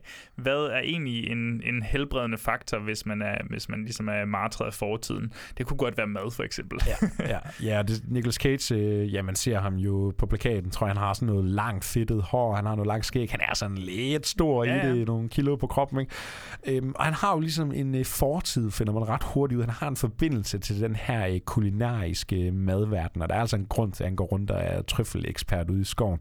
Øhm, og så bliver det sådan lidt hans sådan, også opgør med fortiden, ikke? Altså det er ikke bare den her jagt efter hans øh, trøffelkrigs, det er også ham, der skal stå ansigt til ansigt med nogle øh, mennesker fra hans fortid, og øh, vi finder jo sådan ud af, at der er en grund til, at han ligesom har, hvad skal man sige, forladt samfundet, han har isoleret sig herude i skoven. Så det bliver sådan en meget smuk... Øh, en genopdagelse af, hvem er jeg som menneske, hvad, Mm. øh, hvad har jeg gjort, hvordan har det ført mig til, hvor jeg er her. Og så er det sådan, ja, ja det, er det er jo ikke en actionfilm, vi har med at gøre Nej, nej, og det er jo heller ikke sådan, det er jo ikke kun ham, der har den oplevelse. Mm. Ofte, så, så, så det der er så fedt ved mad, det er jo, hvis man deler et godt måltid, så, så påvirker det jo alle rundt om bordet. Og jeg synes også, jeg kan godt lide elementet i, at jo flere han ligesom påvirker, de kommer også til at, og, og, hvad skal man sige, genoverveje deres liv. Og man følger jo også uh, Alex Wolfs uh, Amir, ham du snakkede om, som Mm. ligesom køber de her trøfler. Og de danner også et meget sjovt bånd, og han er jo lidt den der sådan sassy, jobby-agtige type, der bare skal have en masse penge, og han står i skyggen af sin far sådan en lille bitte smule. Og jeg kan egentlig også godt lide det bånd, der bliver dannet der, ja. ja. Ja, der er også nogle gode sådan, kontraster i, i, hvad skal man sige, det traditionelle, og så den her nye, hurtige verden, Ja. ikke? Og Nicolas Cage, der er lidt mere tilbagelænet, og, og har den her fortid som, øh, ja, i kokkeverden, ikke? Og nu, nu er der bare nye måder, man sådan øh, tager sig ud på, som han ikke helt kan se, øh, se sig enig i. Blandt andet øh, kommer der en fantastisk scene, hvor de skal have et godt måltid ind på en restaurant, og han så får lov at møde kokken. Og så Kommer, får han de, hedder David Knell, ham her Ja. ja. skuespilleren, ja. og så får de en dejlig snak om, ja, et er dekonstruktionen af mad, men Nicolas Cage han får også lige dekonstrueret det her menneske som individ og alt, hvad han står for. Og ham der. David Knell, der bare bringer en af de bedste sådan en scenes præstationer Ja. ja. nogensinde. Ja. Bare sådan, wow, du, hvor kom du fra? Det er så skide godt. Men øh, vi kan jo starte med lidt snak om Nicolas Cage. Hvordan øh, står det til for Nicolas Cage her i 2022? Selvom filmen nok officielt er fra 2019-20, har jeg lyst til at sige. okay. Jamen altså, hvordan det står til ham, eller tænker du på hans præstation? Jamen, hvad synes her? du om Nicolas Cage i Pick? Jamen, jeg synes, han er, han er faktisk ret overbevisende i den her øh, rolle. Utrolig sådan lavmældt og meget få ord også. Og, og, og generelt, så er det jo egentlig en... Selvom han ikke er tydeligt fysisk, så er det jo faktisk meget en fysisk øh, rolle, Mm, mm, fordi han er så stille og rolig, og, og, og hvert, øh, hver bevægelse er meget afmålt, og, og Ja, det det, virker- det, det, er faktisk, det synes jeg er ret vildt, og, og jeg ved godt, at, øh, at de, hvad skal man sige, de Cage-fanatikerne, de er jo trætte af, at folk siger, at det her det er den bedste rolle, Cage nogensinde har lavet, fordi det er jo en rolle, der er mere rolig, og som måske vil appellere til du ved, det, fi, det fine kulturelle.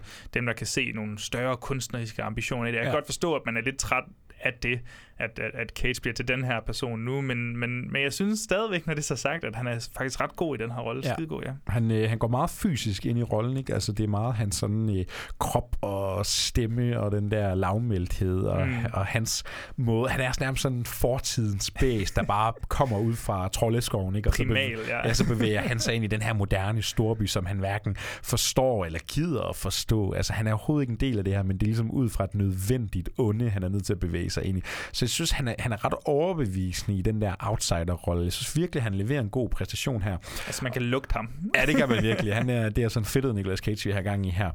Og så er det jo også en, øh, det, man kan sige, der er nok mange, den er blevet solgt lidt som en ny Mandy. Ikke, ikke, ikke nødvendigvis baseret på stil og handling og sådan noget, men den der øh, sådan genopfindelse af Nicolas Cage, og, og også noget i stil, måske det netop er lidt mere slow i det, den er lidt mere sådan dvælende ved sin stemning og så videre. ikke?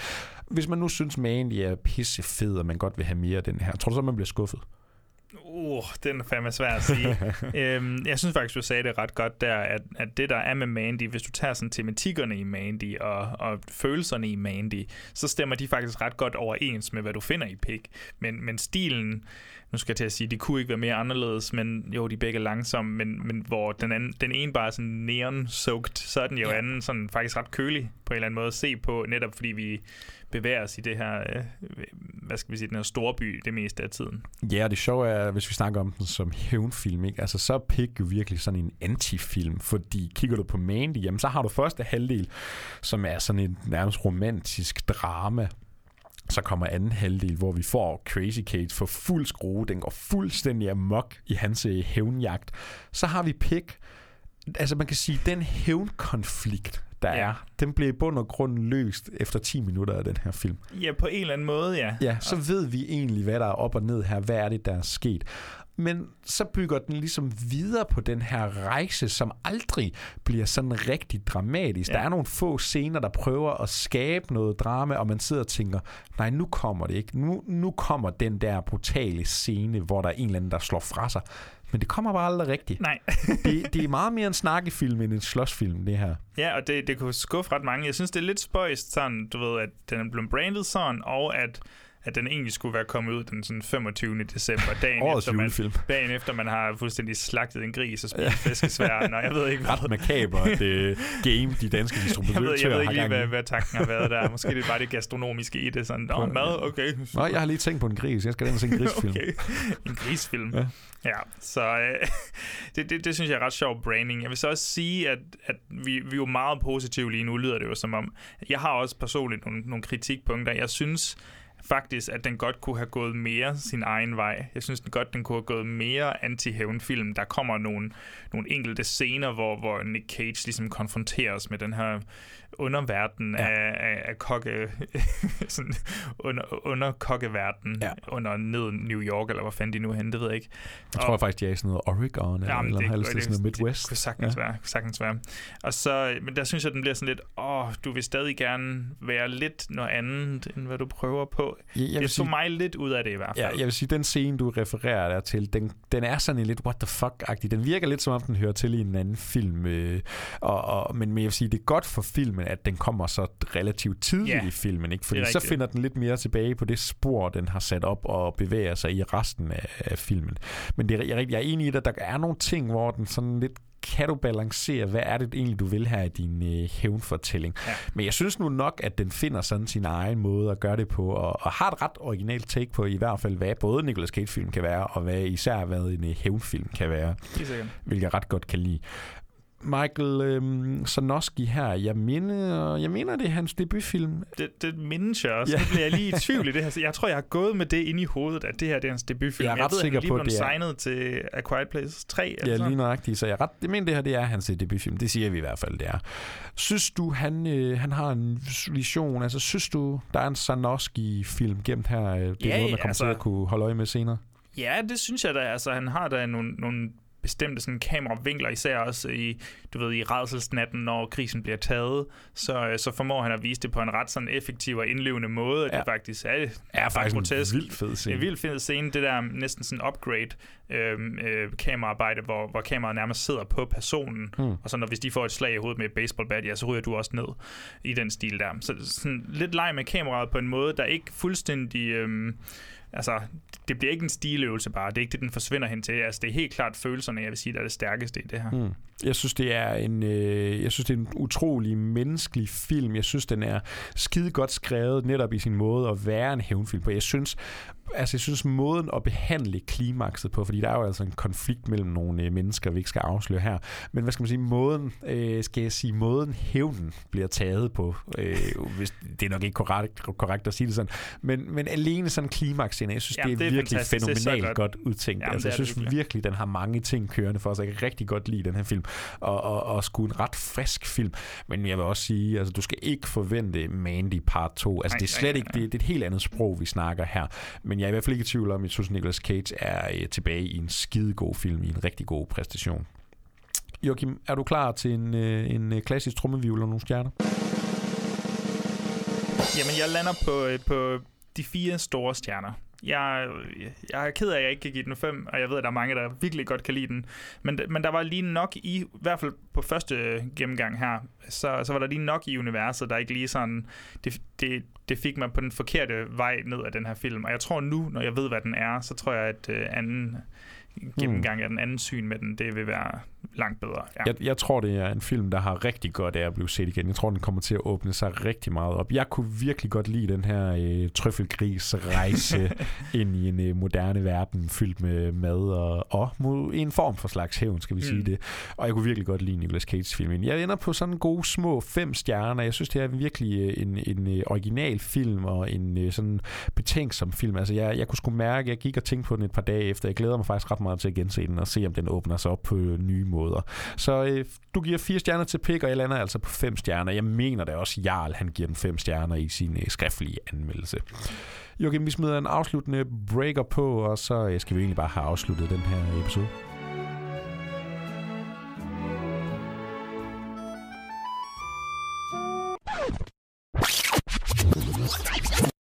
Ever heard of a line? Hey, have you ever been dragged to the sidewalk and be until you pissed blood?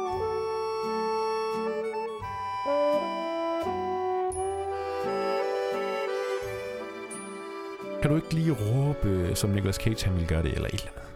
Kan du genindspille din yndlings Nicolas Cage? ja, det var det, der jeg gerne ville have. Fedt. Det er vi mange, der sætter pris på.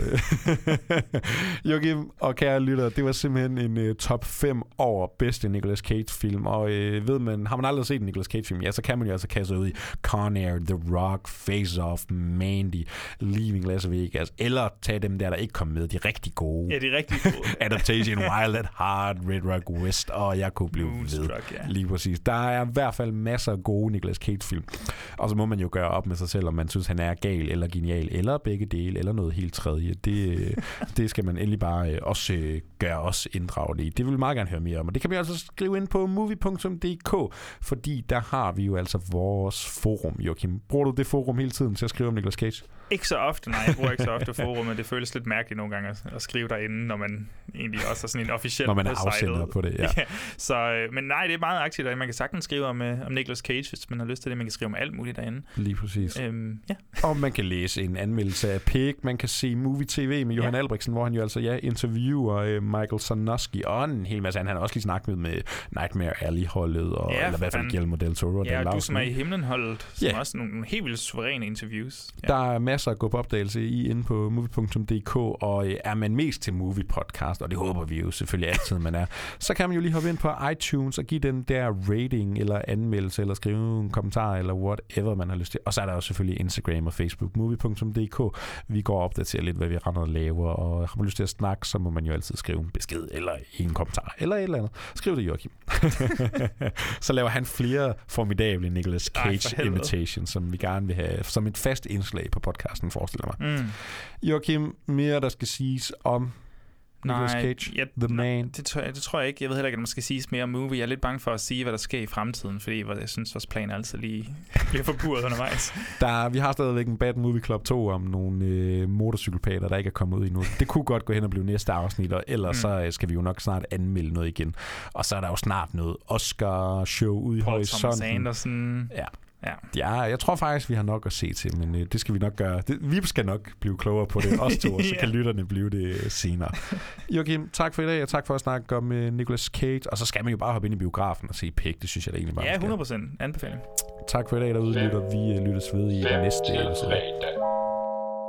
5, 5, 5,